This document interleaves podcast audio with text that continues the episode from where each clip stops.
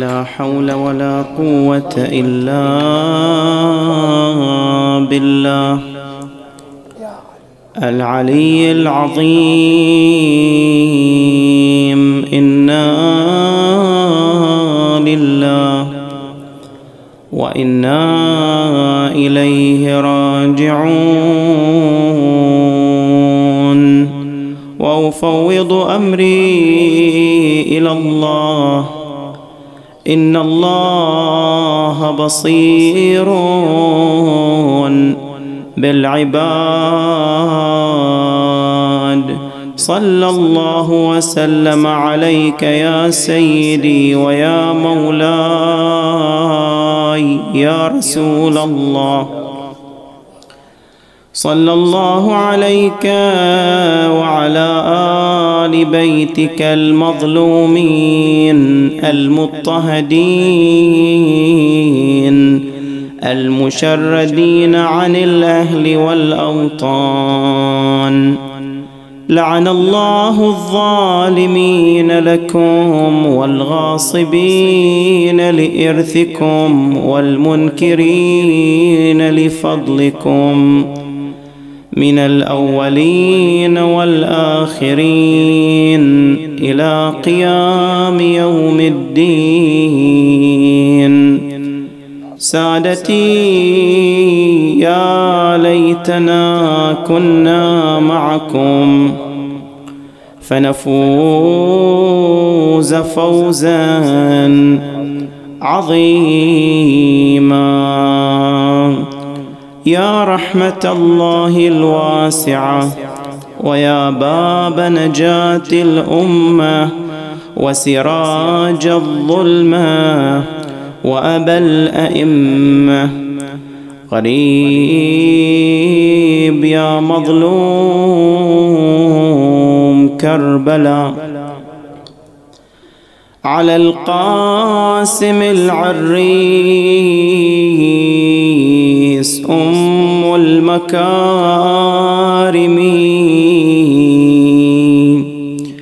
أشاعت بنشر العرس وسط المآتم.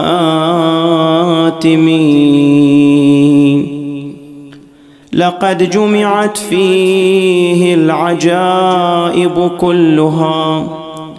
كما جمعت فيه دواهي العظائم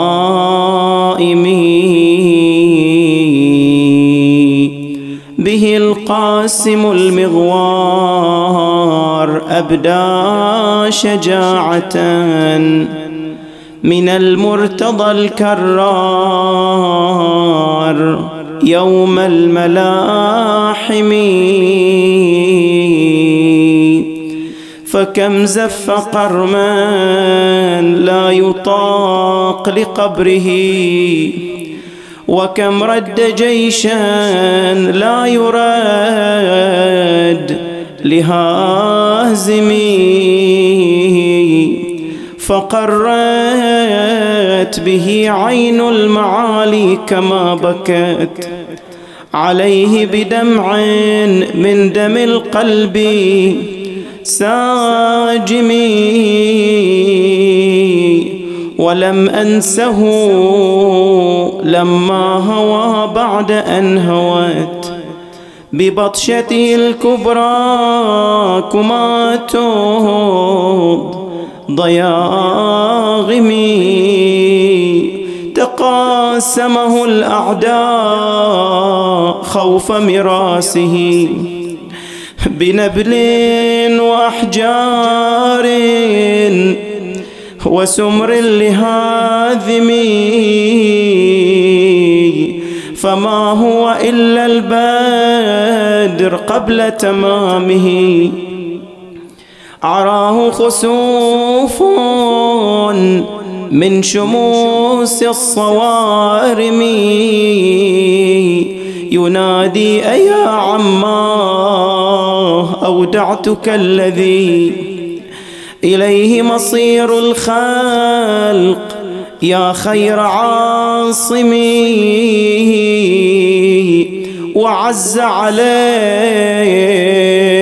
أن يراه مقطرا.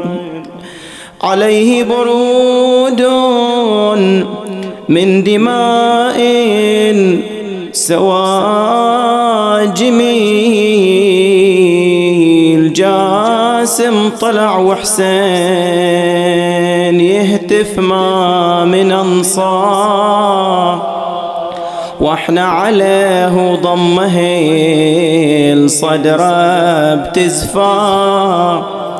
يقول العلام أنت من خياضي العين. أرجع بحق عليك يا ابني للصواوي سلوى لابن عمك وسلوى للنساوي رد, رد من كسر قلبه وعليه اجتمعت أفكار. اتذكر العوذة ورجع يقراها العمة.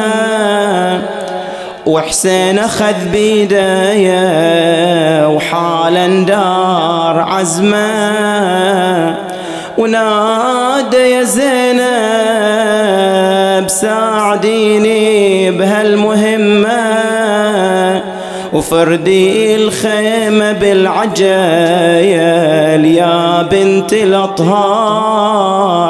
آه يا ويح قلبي من فتاح بيده الصندوق ولبس ثياب المجتبى والقلب محزون.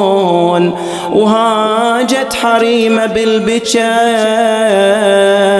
وكم جيب مشقوق وزينب تباشر بالعمايل والقلب شبنار زف بحريمة ومال بي ليشوف أخوته. لحظة قعد يم بنت عمايا وسمع صوته. ويطلب الناصر وانتخى وثار ابن أخوته.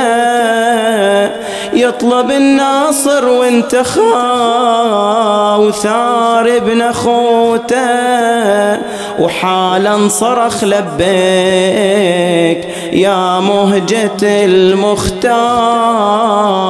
آه نادى لاقاح عمه ولبسه وعممه بيديه. آه لاقاح عمه ولبسه وعممه بيديه وهيا جحزان مفارق يشبه عضيده وطب المعارة والفضاء يسعر وقيده وسبعين وسدها الترايب من الكفار. عشرة أو ثلاثة العمر ما زاد سنينه بس عارض الأزدي بدار باحان حينه أنا من مناد وقاسمه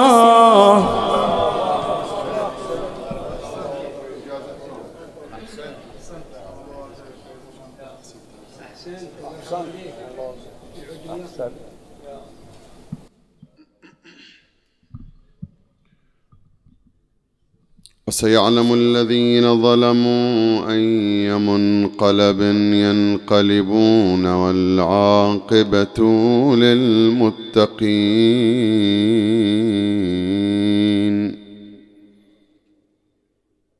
ولا عدوان إلا على الظالمين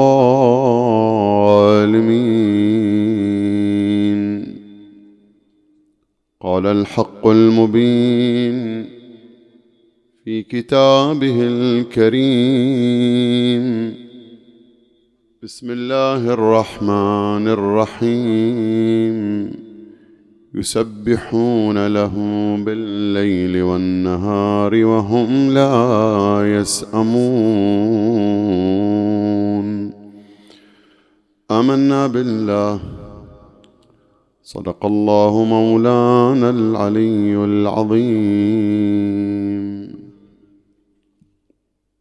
مشكلة باتت تشكل ظاهرة بل وفاقت حد الظاهرة. عبر عنها بعض الكتاب الغربيين بأنها مشكلة العصر.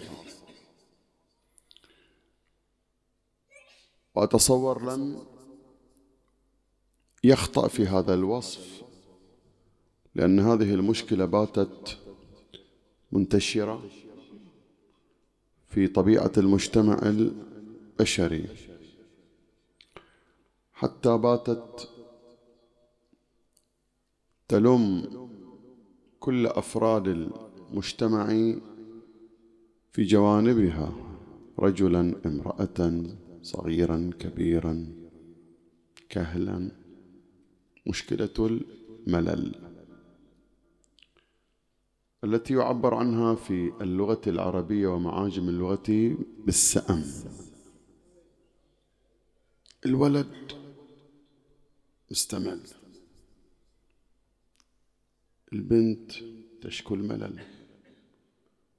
الزوجة ألم بها الملل. الزوج الأب البنت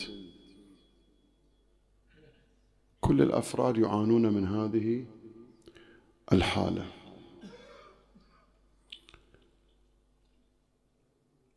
نفس الملل حالة الملل موجودة عند البشر بصورة طبيعية لكن لها حدها لها مقدارها. أما أن تكون سجية إن صح التعبير أو حالة بصورة روتينية ومستمرة هنا توضع بين قوسين أنها حالة مرضية. يقول بعض الباحثين نعني بالحالة المرضية أنها على غير وفق الضوابط على غير وفق الحالة الطبيعية عند الإنسان. من خلال هذه السطور السريعة يتبين الدافع لاختيار البحث والحديث عنه. تكمن الخطورة في عدة أمور. أبرز أمرين يشكلان خطر في مثل هذه الحالة. أمران مهمان باختصار أشير إليهما. الأمر الأول هو ازدياد حالة الملل عند الإنسان حتى تتفاقم فتصل إلى مرحلة تعرف بالاكتئاب. يعني زيادة مقدار الملل له درجات. فإذا فاق أعلى مستوياته فإنه يدخل في حالة خطيرة تعرف بالاكتئاب بالاكتئاب وهو من الأمراض النفسية. هذا الأمر الأول. هذه خطورة الأمر الأول. الأمر الثاني هو معالجة الملل بطرق خاطئة وبأمور تدخله أيضا في مشكلات أكثر خطورة من نفس الملل. مثل ليقتل الملل هذا الولد هذه البنت فيكثر من استخدام الهاتف في التصفح في مواقع التواصل الاجتماعي مثلا. فيما يحتاج وما لا يحتاج. فيما هي تستفيد وما لا تستفيد. الاستماع إلى كل شيء. المشاهدة إلى كل شيء. التصفح في كل شيء في كل شيء. فتدخل الفتاة أو يدخل الولد الشاب أيضا في مشكلة أخرى. هو أراد أن يعالج حالة الملل والسأم والضجر بشيء يرفع هذا المزاج الضيق فدخل في شيء أخطر وقد لا يحمد عقباه. إذا خطران في مسألة الملل. الخطر الأول أن يتفاقم كما وكيفا فيصل مرض الملل إلى ما هو أخطر منه كالاكتئاب وغيره أيضا الأمر الثاني الخطير أن يعالج الملل بأمر هو يحتاج أيضا إلى علاج وإلى تقنين وإلى ترشيد. وهذا هو الواقع الموجود. نجي إلى ثلاث محاور. المحور الأول مفهوم المفردة. شنو مقصودكم بالملل؟ تحديد دائرة المفردة. في اللغة العربية وعليه القرآن الكريم يعبرون عن هذا الأمر بالسأم وعليه استخدم القرآن الكريم هذه اللفظة في عدة مواضع كالتي كالآية التي افتتحت بها الحديث يسبحون له بالليل والنهار وهم لا يسأمون لا يملون. وفي سورة البقرة أيضا في آية التداين وفي مواضع عدة. شنو بالضبط المقصود بالسأم قالوا مركب من أمرين. مركب من الملل والضجر. ويعرفوه بعدة تعريفات. بعض هذه التعريفات تعبر بأنه حالة نفسية أو نفسانية تنتاب الإنسان. وبمقدار كما أشرت في المقدمة يعتبر أمر طبيعي. كنا نصيد نحن حالات من تقلب المزاج أو الملل. زين بمقدار ويذهب. زين. وهي توجب بحسب الطبيعة حالة الفتور التي تمنعه من الاندفاع للقيام بأبسط الأمور ناهيك بالقيام بالأمور التي تحتاج إلى عزم لأن الملل يخفت ويحرق العزيمة. حتى يصل الأمر بأن يفوت الواجبات مهنية شرعية عبادية حقوقية للآخرين. الارتباط ويا بني مجتمعه آه، الحياة الطبيعية. خلاص رجله تثقل يده تثقل ما عنده اندفاع عنده حالة من الفتور التام. بحيث يصل الأمر أنه ما عنده اندفاع أن يجيب على رسالة فيقول وعليكم السلام ورحمة الله. المانع في الحقيقة مو الانشغال. المانع هو الخف الفتور القاتل في الاندفاع نحو أي شيء. فتزداد بحيث لا يتذوق الأشياء معنوية كانت أم مادية. هاي الحالة. هذا هو مفهوم الملل. هذه الحالة لها مناشئ لها أسباب لها علاجات. لذا أتناول في محورين المحور الأول مناشئ هذا المرض والمحور الثالث بعض العلاجات التي ذكرت في هذا الإطار. لكن قبل ذكر المناشئ في المحور الثاني أشير إلى تنبيه مهم. من كتب في هذا الأمر ومن عالج هذا الأمر في بحوثهم وفصلوا وأسهبوا كتبا أم أطروحات جامعية أم مقالات أم دراسات. ذكروا ثلاث مناشئ. أساسية المنشأ الأول هو المنشأ العضوي يعني الطبي يعني خلل جسدي. منشأ يرتبط بعلم الطب. المنشأ الثاني مرض المنشأ الثاني الجانب النفسي المنشأ النفسي. المنشأ الثالث الفكر. ما أود التنبيه إليه أمرين. الأمر الأول المنشأ الطبي العضوي لا نفقه منه لا سطوره ولا مفرداته ولا أبجدياته. ومن باب احترام العقول واحترام عقلي فإني لا أدخل في شيء لست أفقه فيه فهو ليس من تخصصنا. وهذا أمر طبيعي. أن لا أتكلم في شيء.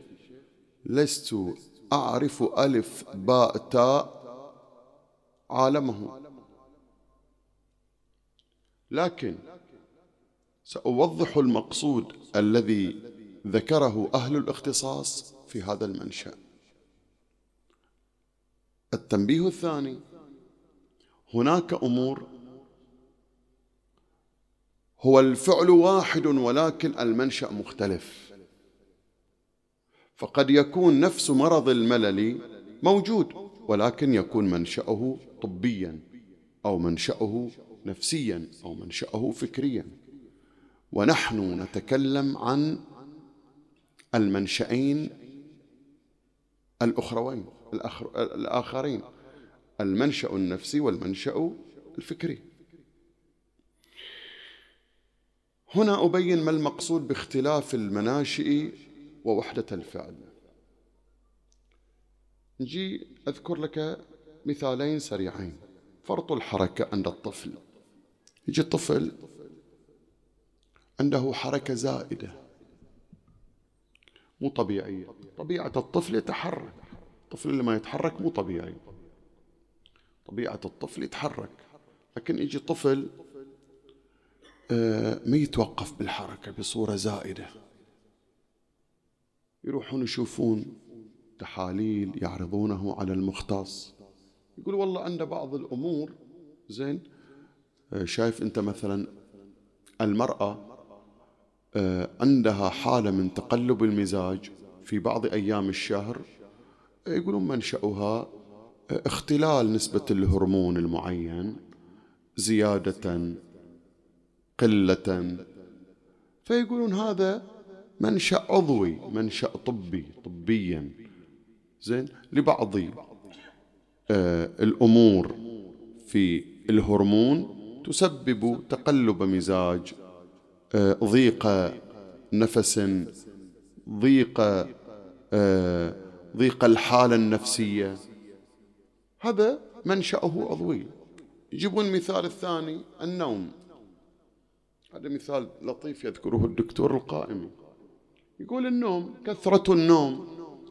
مرة يا مؤمن واحد يقول أنا ما أدري متى نمت أنا أصلا. صار لك أربع ساعات. متى يعني؟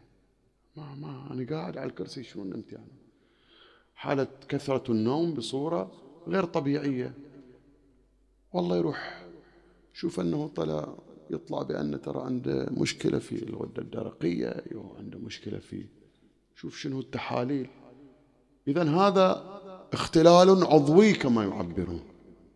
مشكلة عضوية يعالجونها إلى. ومرة لا كثرة النوم حصان ما عنده لا أي اختلال عضوي ولا شيء. إنما لأنه يعيش مشكلة أو يعيش اختلاف مثلا مع أحدهم أو أو يعيش هم أو غم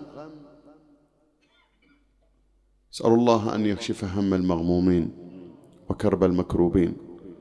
فيهرب من الواقع إلى النوم.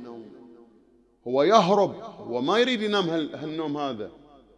وإنما هي حالة هروب من الواقع عن طريق النوم. أو لا أو أنه يعيش فراغا قاتلا فراغ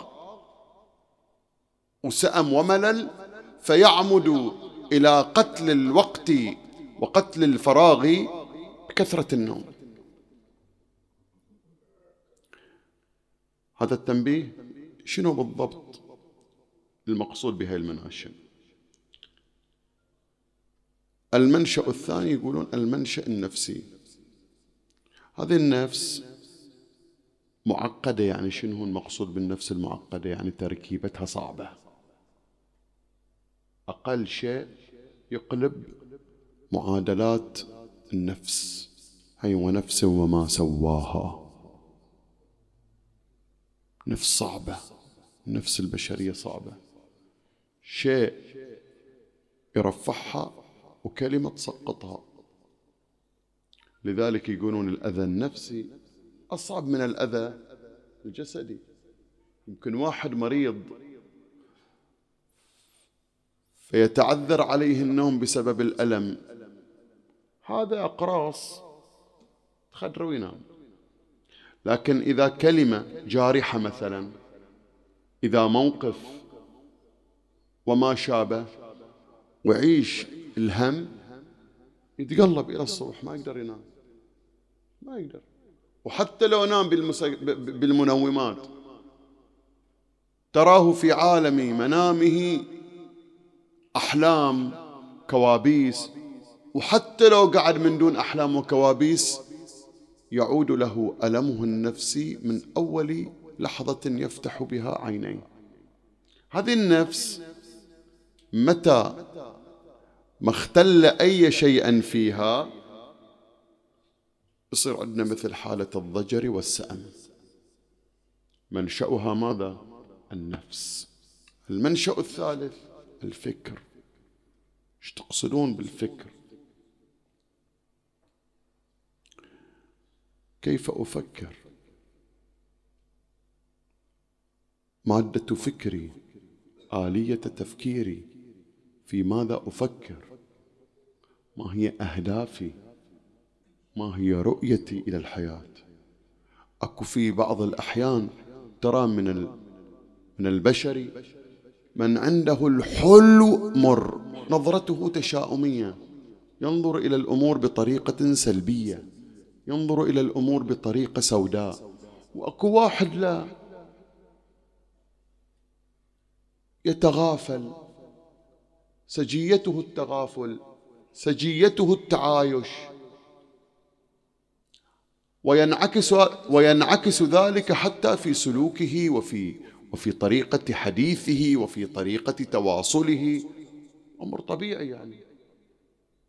هناك من يجعل من الحدث البسيط حدثا كبير. إحنا البشر هكذا. وهناك من يجعل الحدث الكبير كأنه شيء عابر.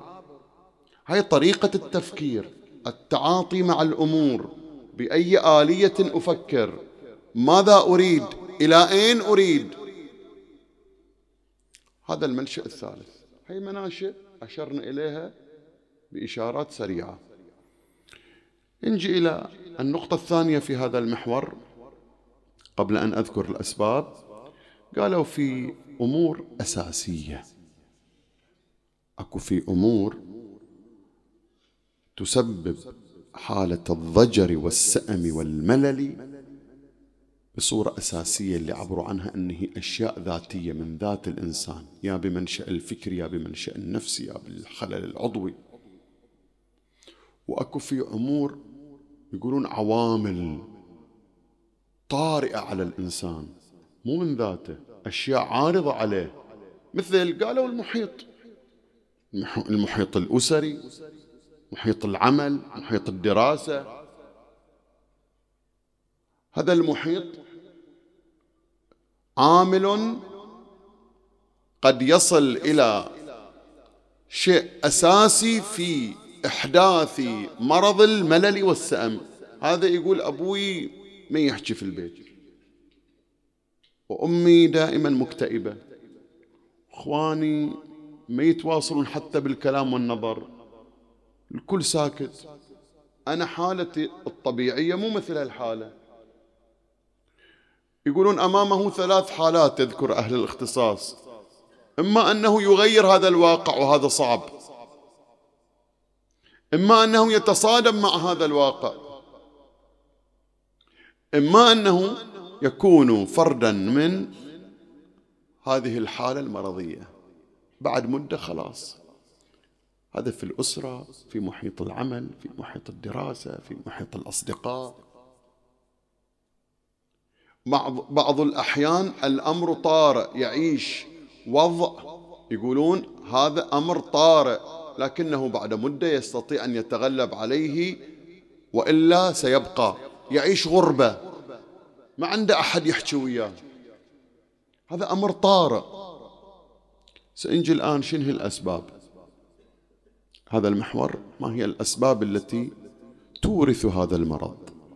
قالوا أسباب كثيرة إحنا نريد نذكر فقط بعض الأسباب بصورة مختصرة. السبب الأول قالوا الهدف. كيف الهدف؟ قالوا على أحد نحوين. إما أن هذا الشاب مثلا ما عنده هدف. تسأله وش هدفك في الحياة؟ ما عندي. أو يكون عنده هدف قاصر دائرته محدودة. دائرته ضيقة. يقول الشيخ محمد تقي فلسفي هذا اللي يسمونه لسان الشيعة في إيران. هذا أكبر خطيب قدس الله نفسه في إيران. هذا تعرفه من كتاباته. جمع من محاضرات العالم الكبير فرغت وعربت. مثل الشباب كتابه في الشباب مثل كتاب الطفل بين التربية والوراثة الكهول إلى آخر من الكتب هذا عالم خطيب ثري بالمادة. جيد أن الشباب يطلعون على هذا الرجل ونتاجه. إلى عبارة جدا جميلة في الإطار. يقول قيمة المرء قيمة المرء بهدفه. هدفه يحدد قيمته. بغض النظر الآن الأمثلة صح مو صح بغض النظر. هذا تشوف هدفه في الحياة أن يحطم الرقم القياسي في أعلى أعلى قفزة. شنو الرقم اللي سبقوه؟ هو يريد أن يحطم الرقم القياسي في أعلى قفزة في العالم. حياته بس يريد يوصل إلى هذا يتدرب يمارس هذه. وجوده كله أن يحطم الرقم القياسي ويكون اسمه في موسوعة جينيس مثلا. خلاص وجوده في القفزة هذه. ما يتجاوز وجوده لأن المرء قيمته بأهدافه قيمته بهدفه الذي يسعى إليه. هذا قيمة وجوده شنو؟ قفزة. أكثر من هاي القفزة ما في.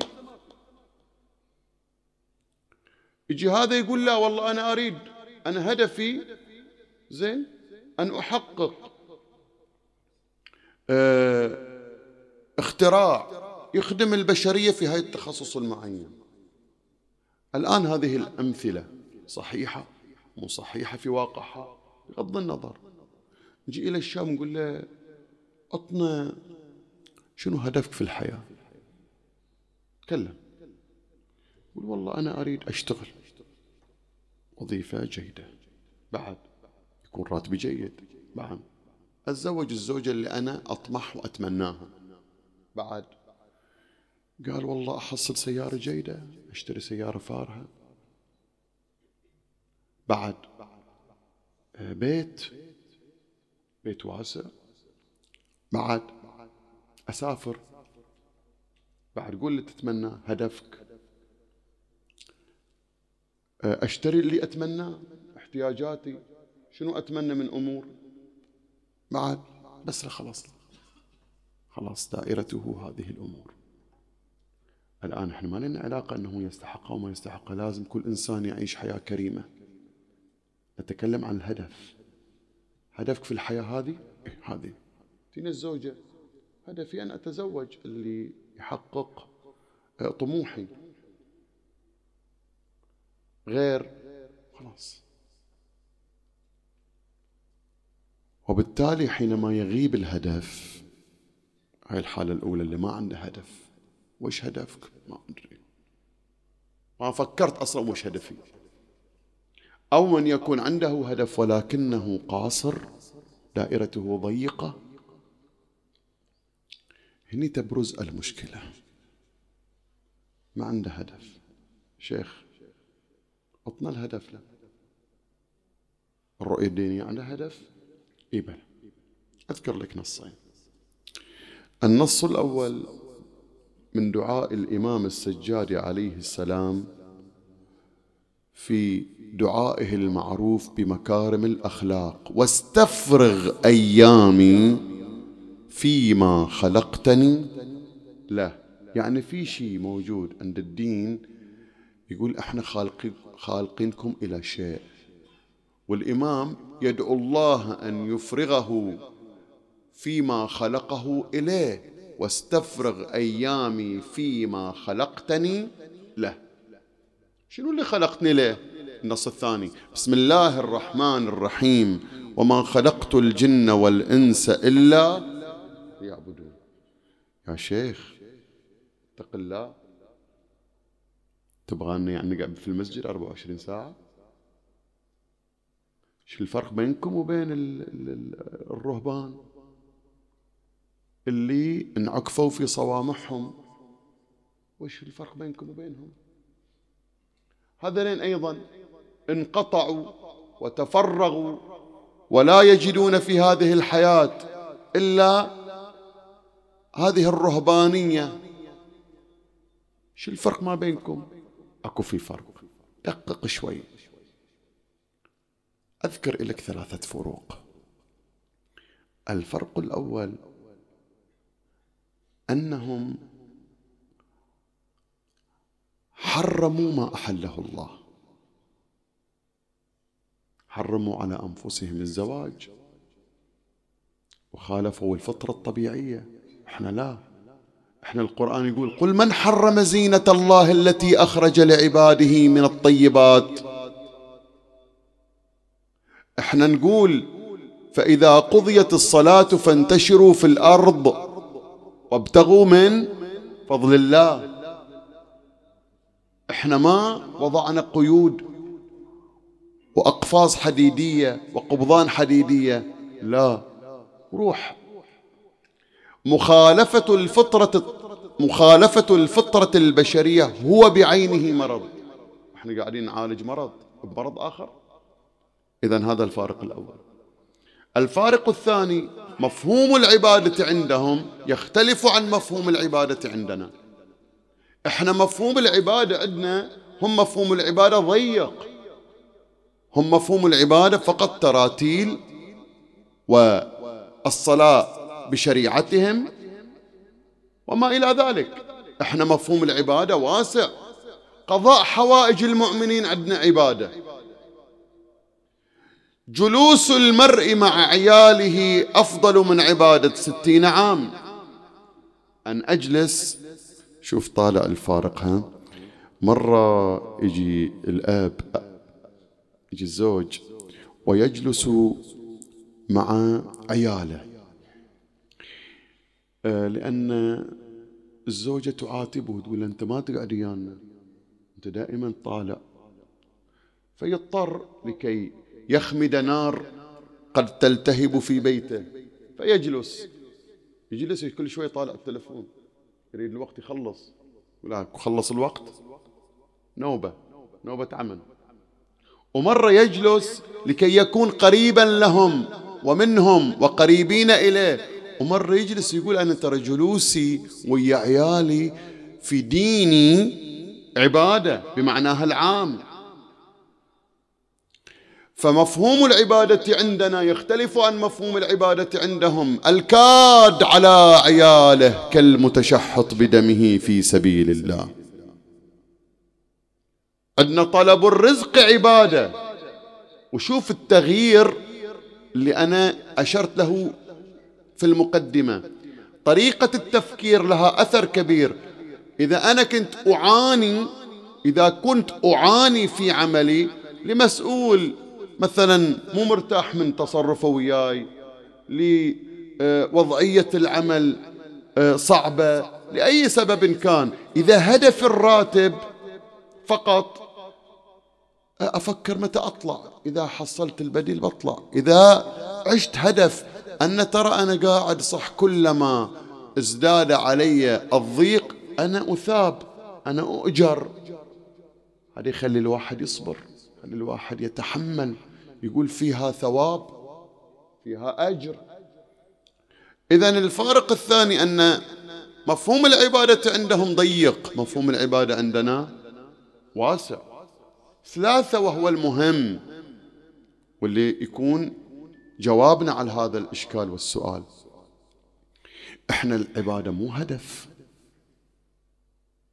هم عبادتهم هم العبادة عندهم هدف. إحنا العبادة وسيلة لله عز وجل. بينما هم العبادة عندهم ماذا؟ هدف وغاية. أوضح أكثر. يعني شيخ أنتم ما تعرضون أن واحد يكدح ويوسع لنفسه ويشتري له سيارة ويسافر ويشتري الساعة اللي يتمناها ويتزوج ويوسع لنفسه على العيال. لا. بس مو هذا هو هدفنا. الفرق أن لا أن لا تجعل هذه الأمور هي هدفك. البنت حين تجعل الزواج هدفها فقيمتها ووجودها في دائرة الزواج. فإذا ما تزوجت شوف الغرب جعل هذه الأمور هي الهدف هي الغاية. لذلك إذا لم يحققوا ما يريدون يصابون باليأس ويصل الأمر إلى ويش للانتحار لأن قيمته بهذا بهذا الهدف وهدفه في الحياة هالسيارة هذه هدفه في الحياة هالبناية هدفه في الحياة هالوظيفة هدفه في الحياة هالترقية. زين ما صارت؟ خلاص. إحنا ما ننتحر لكن انتحارنا معنوي يتحطم. لا يرى قيمة في, في إلى الحياة لا يرى قيمة إلى الوجود. لماذا؟ لأن هذه الأمور إحنا ديننا يقول هذه وسيلة وليست غاية وليست هدف وفرق كبير علمي وعملي وواقعي بين أن أجعل هذه الأمور هي غايتي وهدفي وبين أن أجعل هذه الأمور وسيلة توصلني إلى هدف الأسمى هو الله. هذا الفرق. لذلك هذا هذه البنت إذا ما حصلت اللي تتمنى أو تزوجت ولم تتوفق مثلا. يسليها ويصبرها أن الدنيا هذه لها حد. والحياة إنما هي دار ممر وليست دار مقر. كل يوم من الأيام أنا أقف بين يدي ربي والله يعطيني على صبري والله يعطيني على تحملي. وعلى مجاهدتي إلى نفسي وقيمتي مو فقط محدودة وإلا قيمتي عند ربي أكبر من أن أكون بهذا اللحاظ أو بذاك الوضع. إذا هذا هذا السبب الأول. نجي إلى السبب الثاني. بحاول أختصر أن ترى واجد خجلان منكم قاعد أطول عليكم وآخذ من وقتكم فأقدم الاعتذار بين أيديكم. يعني المفترض وأنتم تعبانين ومستمعين وجزاكم الله ألف خير. أجركم على الزهرة. معذرة صلوا على محمد وعلى محمد.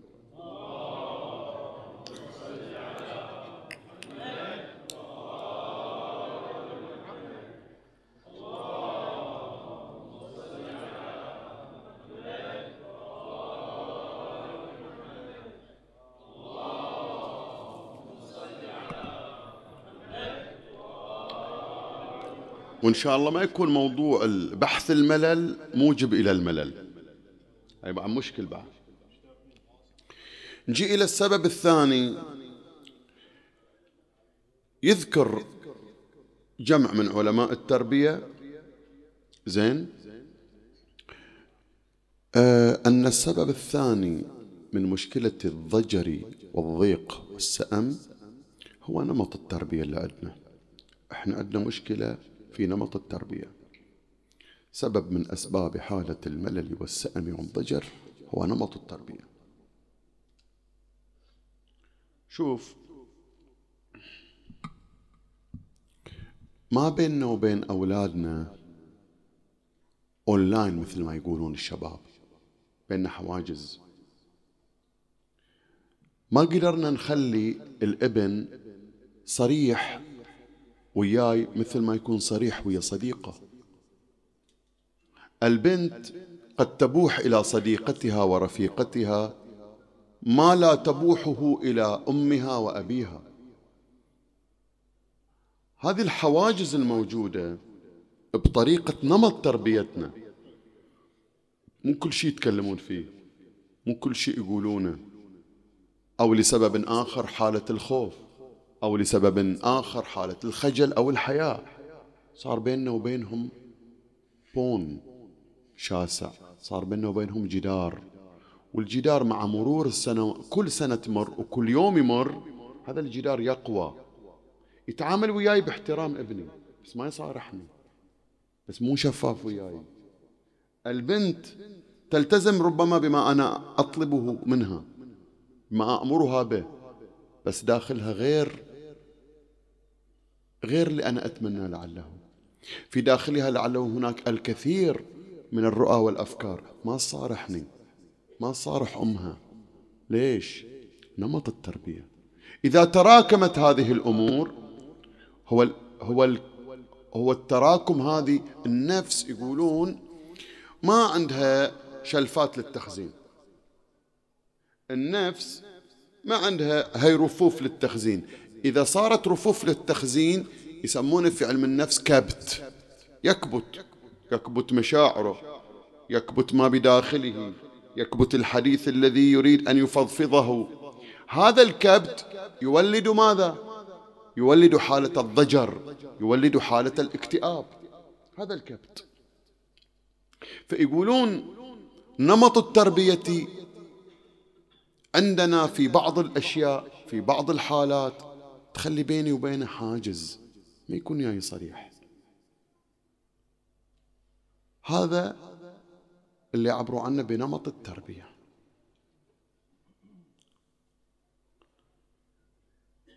أنا ما أريد الآن أن أذكر مناشئ نمط التربية وعلاجها بس يذكر بعض علماء التربية في هالباب.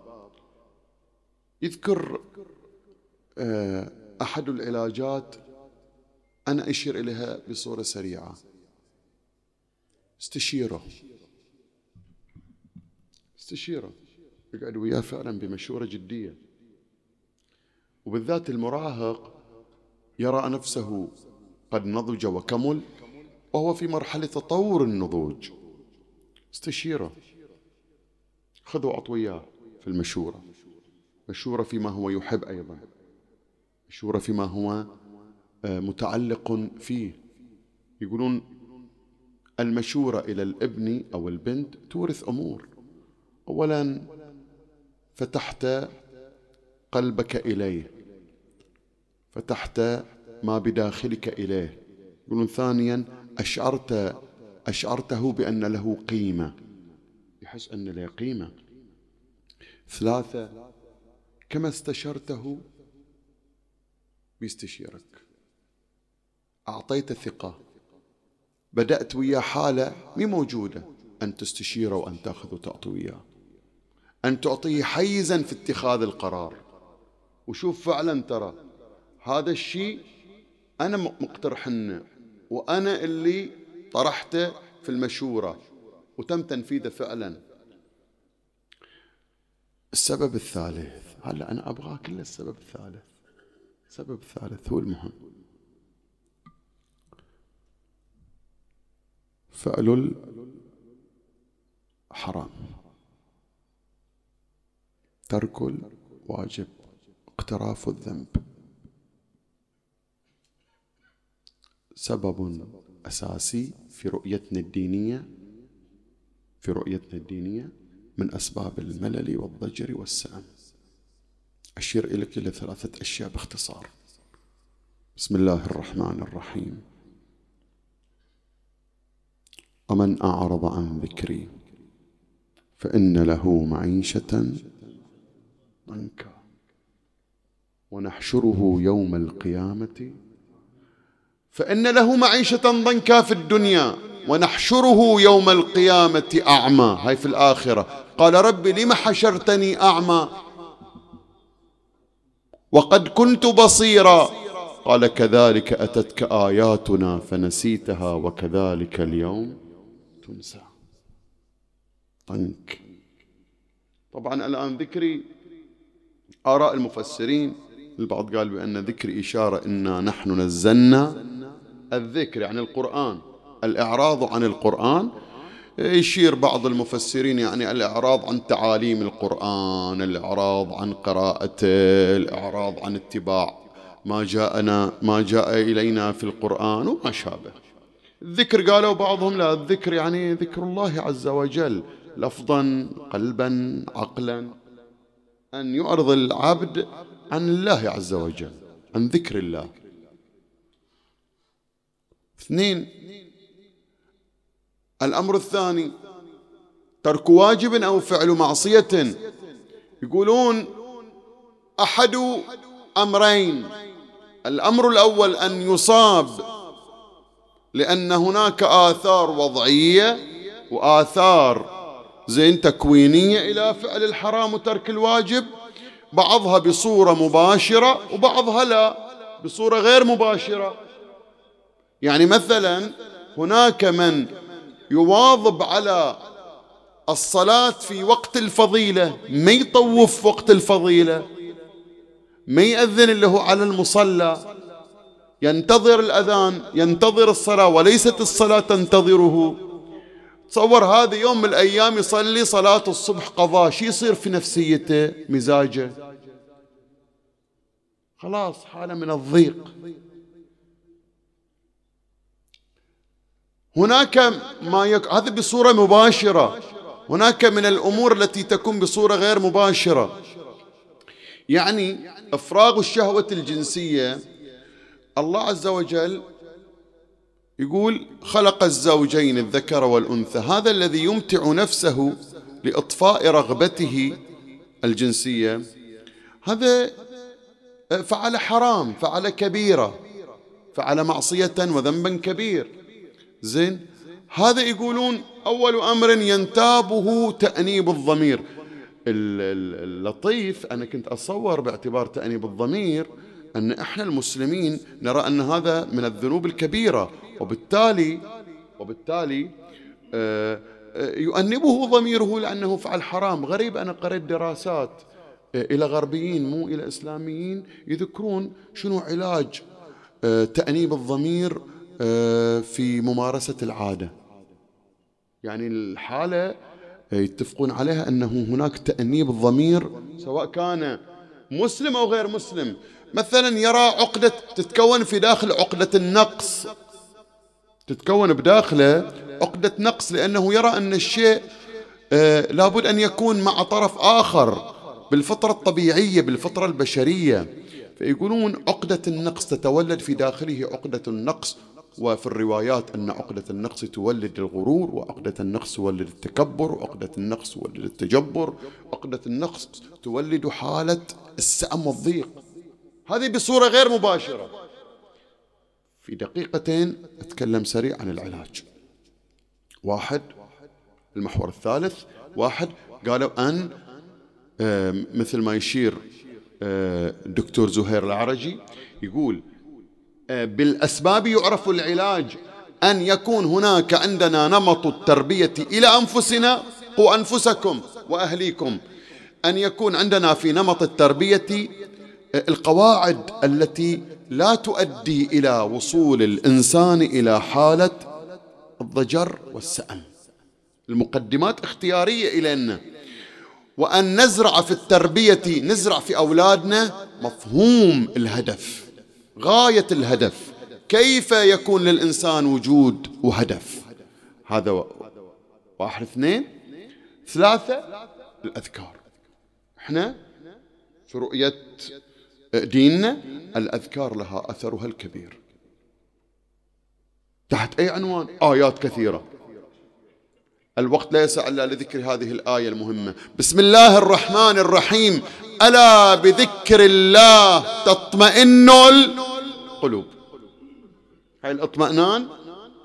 هاي الاطمئنان يرفع السأم والضجر. شنو هاي الأذكار؟ لا يكون جوابك عام. راح أنا أذكر أربعة أذكار آه، يذكرها علماءنا في معالجة حالة الضيق والسأم والملل والضجر أول ذكر الإكثار من الصلاة على محمد وآل محمد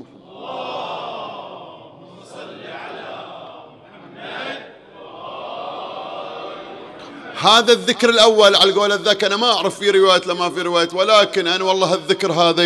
يطيب خاطري الذكر هذا يهدئني. الذكر الثاني الاستغفار كثرة الاستغفار. عندنا الاستغفار طوائف الطوائف روايات الاستغفار. أكو روايات تشير إلى أن الاستغفار موجب للرزق.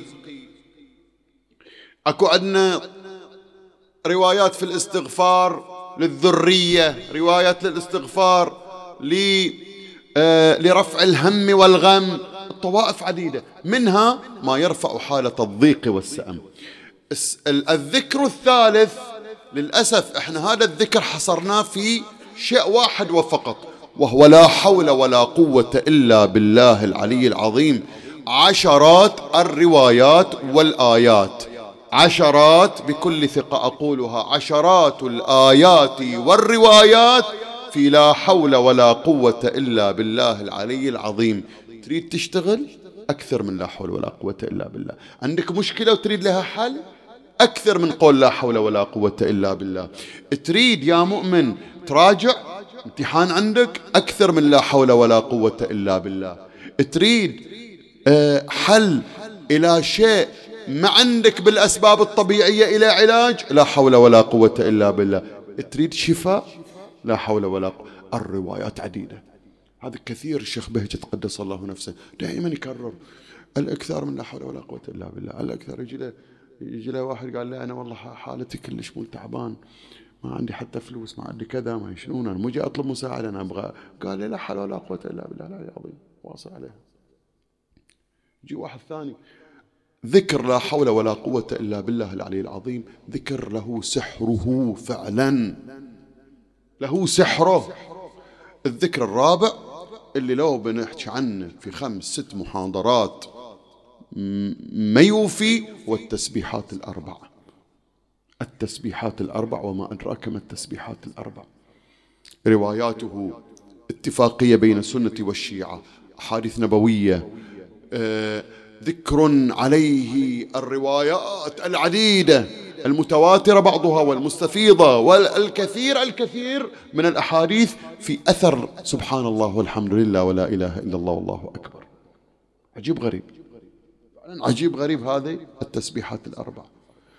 اللي يقول بعض الكتاب آه، الشيخ محمد الريشهري قدس الله نفسه يقول بعد ما ساق روايات في فضل التسبيحات الأربع يقول لو عرف الناس فضل هاي التسبيحات الأربع يقول حتما ما يطوف يوم ما يجيب أربعين مرة سبحان الله أقل تقدير سبحان الله والحمد لله ولا إله إلا الله الله أكبر.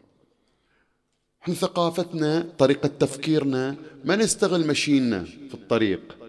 ما نستغل انتظارنا في المستشفى مثلا. ما نستغل انتظارنا وإحنا في السيارة. هاي اللي أنا أشرت له في المحور الثاني نمط التفكير إليه دور. تقول لي لكن يا شيخ يعني تتكلم لي عن الهدفية ونم صغير يعني. صغيرة وش تزرع فيه؟ والله يا أخي تتعجب من سير أهل البيت. أنا ما بقول لك يوم قال له وهو صغير لما لا تلعب قال له ما خلقنا للعب. لا لا أنا بحكي لك مو عن معصوم. محمد وإبراهيم ابني مسلم ولدي مسلم. يوم علما حتما أن اللعين سوف يفصل رأسيهما عن جسديهما. قال له عندنا بس طلب واحد. قال وش تريدون؟ قالوا له دعنا نصلي لله ركعتين. عمرهم كم؟ على ثمان وتسع سنوات. يقول له كيف ترى طعم الموت؟ كيف ترى طعم الموت أحلى من الشاهد. كم عمره؟ 16 سنة لو 15 ما خط شاربه عجيب غريب. يقول الإمام السجاد يقول جمع أبي أصحابه ليلة العاشر. وارتفع على تلة.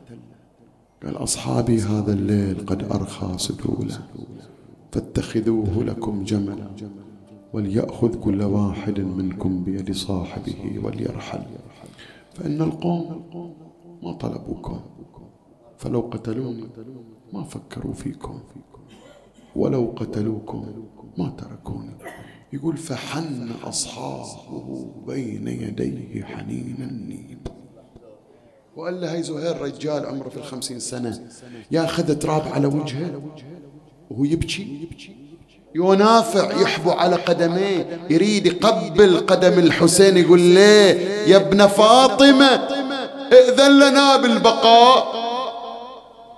لو برير سيد قراء أهل الكوفة هذا الفعل عند العرب إليه دلالات ياخذ عمامته ويذبح على الأرض. يقول فلما علم منهم صدق الوفاء والنية أذن لهم بالبقاء وكشف لهم عن بصائرهم فأراهم منازلهم. شاهدوا الجنة كشفا ورأوها رأي عين يقول يوم نزل قاموا كل كل واحد يحضن الثاني يهنئ الثاني ويبارك إلى الثاني بإذن الحسين لهم. حسين واقف ينظر هالمشهد هذا وإذا به يسمع من خلفه صوت عما مو وياهم كان. عما التفت إلى ابن أخوه جثع الركبة الحسين بأبي وأمي. هذا ترى مربنا 11 سنة حسبة ولد. قال له بلى قال له عم بشرت أصحابك غنم بالشهادة. قال له بلى. قال له عم ألا أرزق الشهادة. قال لي ابن أخي الشهادة يعني موت. شهادة يعني موت. كيف ترى طعم الموت؟ أبو علي الموت طعمه مر المذاق. الموت صعب. الموت فراق أحباب الموت ظلمة. الموت قبر. بس وياك أبو علي الحياة كلها تتغير. بين يديك الموت بما هو موت ما حد يتحمله ما حد يتمنى. بس أسألك عام بين يديك؟ قال له بلى. قال له أحلى من الشهد والسكر. وياك أبو علي الموت حلو المذهب. أبو علي ما تحمل هالكلمة. ضم ابن أخيه إلى صدره. قال له بلى أنت أيضا غدا السيوف تقطعك بين يدي إربا إربا. قال حق ما تقول عم قبل ما بين عم ما بين عينيه قال له عم تأذن لي بالانصراف؟ أسألكم. آباء آباء نساء يسمعون. إذا الولد عنده خبر سعيد إذا عنده خبر مهم وين يروح؟ يروح إلى أمه. وبالذات إذا هو يتيم أبوه متوفي. وإذا وصل إلى البيت من وين يناديها يناديها من الباب. وهو عند باب الخيمة والحسين واقف. أماه أماه قالت له بلى بني. قال جئتك ببشارة. قالت وما بشارتك بني؟ قال بشرني عمي الحسين أن غدا السيوف تقطعني بين يديه إربا إربا. قالت له بني بشرك الله بالخير بني. بني لا تقصر في نصرة عمك الغريب. أبو علي يتحمل هالكلمة ما تحملها. توجه نحو الحجاز ودموعه تجري على خده. السلام عليك أخي أبا محمد. نصرتنا حيا ونصرتنا ميتا. ولما كان يوم العاشر وما حد بقى من أصحاب الحسين وهذا نشب السيف بصدره وهذا السيف قطع وتينه بدأ الحسين بالواعية التي قطعت القلوب. بقولها بس مرة. يوم عاشر بسمعونها ثلاث مرات. ترى هاي الواعية المفترض ما أقولها اليوم. فقد تسلسل مصيبة. ولا هذه الواعية تقول إن واعية زينب تقول إن واعية أخي الحسين قطعت قلوبنا وألهبت نفوسنا. هذه الواعية اللي طلع زين العابدين يزحف على صدره. هذه الواعية اللي شاف الحسين الأرض وأن السماء تغير لونها. دخل إلى الخيمة قال أفيكم من رفعت يديها؟ قالت زينب بلا فضة. فضة أنزلي يديك قالت لم أتحمل واعية الغريب. هذه الواعية تقطع القلوب لذلك ما بقولها غير مرة واحدة أمام الناصر أمام معين أمام ذاب يذب عنا أمام محامي يحامي عن حرمنا.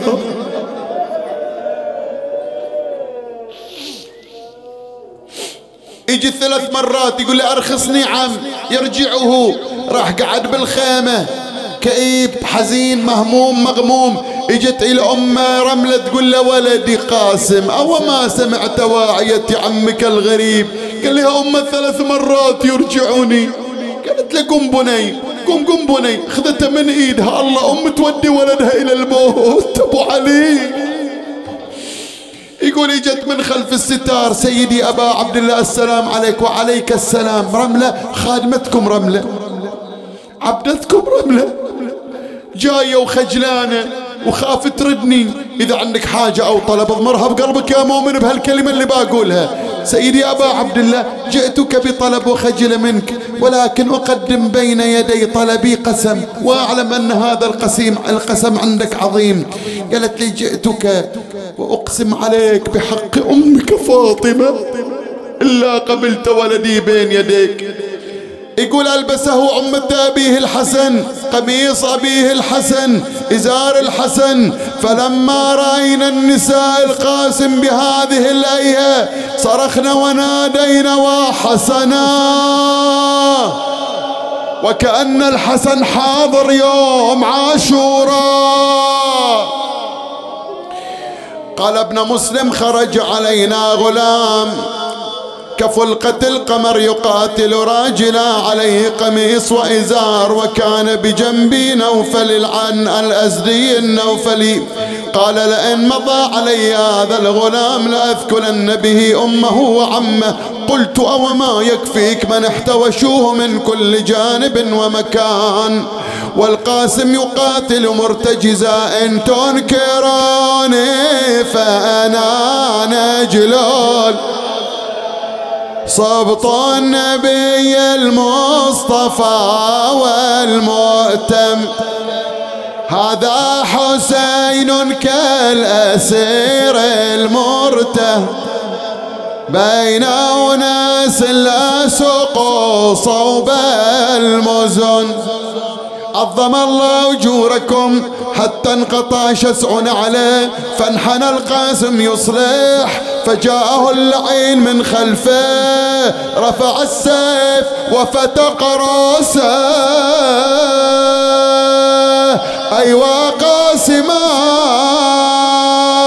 أيوا حسنا أيوا حسينا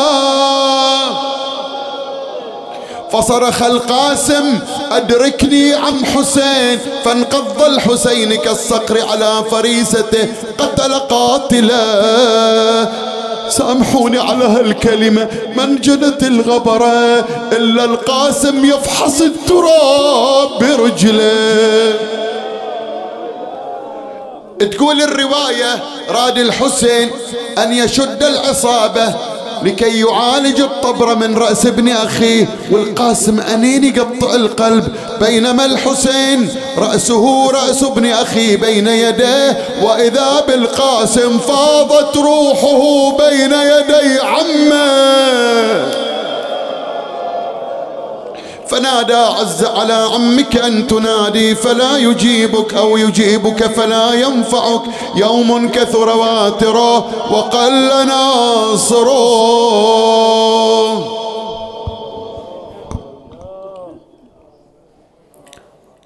أريد من عندك هالدقيقتين يا مؤمن أنت تعرف متى بتوقف؟ بتسمع كلمة والله يا مؤمن توقف على هالكلمة. يقول الراوي رأينا الحسين. احتمل ابن أخيه القاسم. وضعه بين يديه وضمه إلى صدره يريد يودي إلى الخيمة. يقول وإذا برجل الغلام تخطان التراب قلنا عجبا أطول في ابن الأخ أم قصر في العام؟ أنزل أقولها وأنا نازل يقول دققنا النظر. تعرف متى توقف؟ دققنا النظر. وإذا الحسين محني الظهر. أيوا حسينا. أقرأها وياي. جاب ومدد ما بين خو. قاعد عدهم يا ويلي اهم وياي بسم عن النسوان.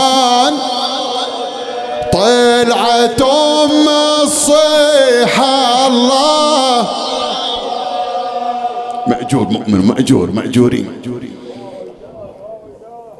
شفتون بسألكم شايفين أم مدخلينها على المغتسل وولدها مدد؟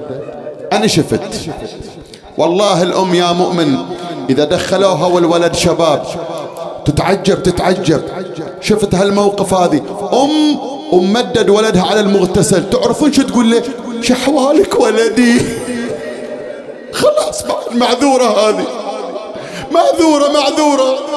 تمسح عليه كل غسلوك. كفنوك يا ولدي. تقول ولا مال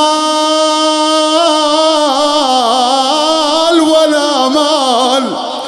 يا يا يا ابن خابة ظنوني. ولا مال ردتك لا رد الدنيا. ولا مال. تحضرني لا وقع حملي ولا مال عند الشدايد يا ابني. وقعت بيا أريد بس أجاوب. أريد هاي الدقيقة من عندك. أم قاعدة عند ولدها. وشوف الطبرة موصلة إلى الجبين. شو تقول له؟ رد علي. يا نجيم سعدي يا جاسم رد علي.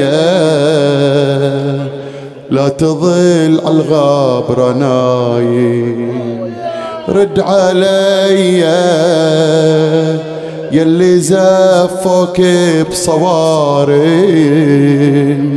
رد علي. يا ابني وجاوب سؤالي. آني أمك ودي بصدري أضمك.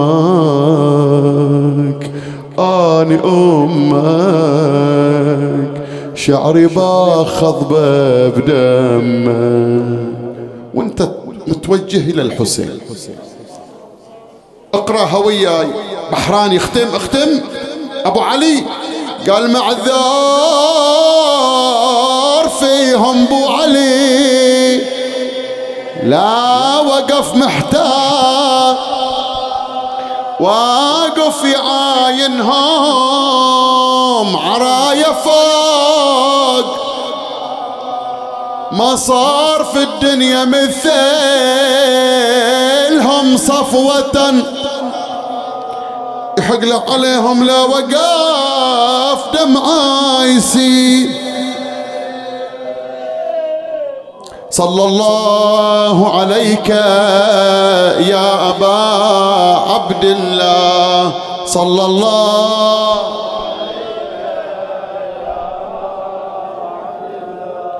صلى الله والفاتحة مع الصلوات.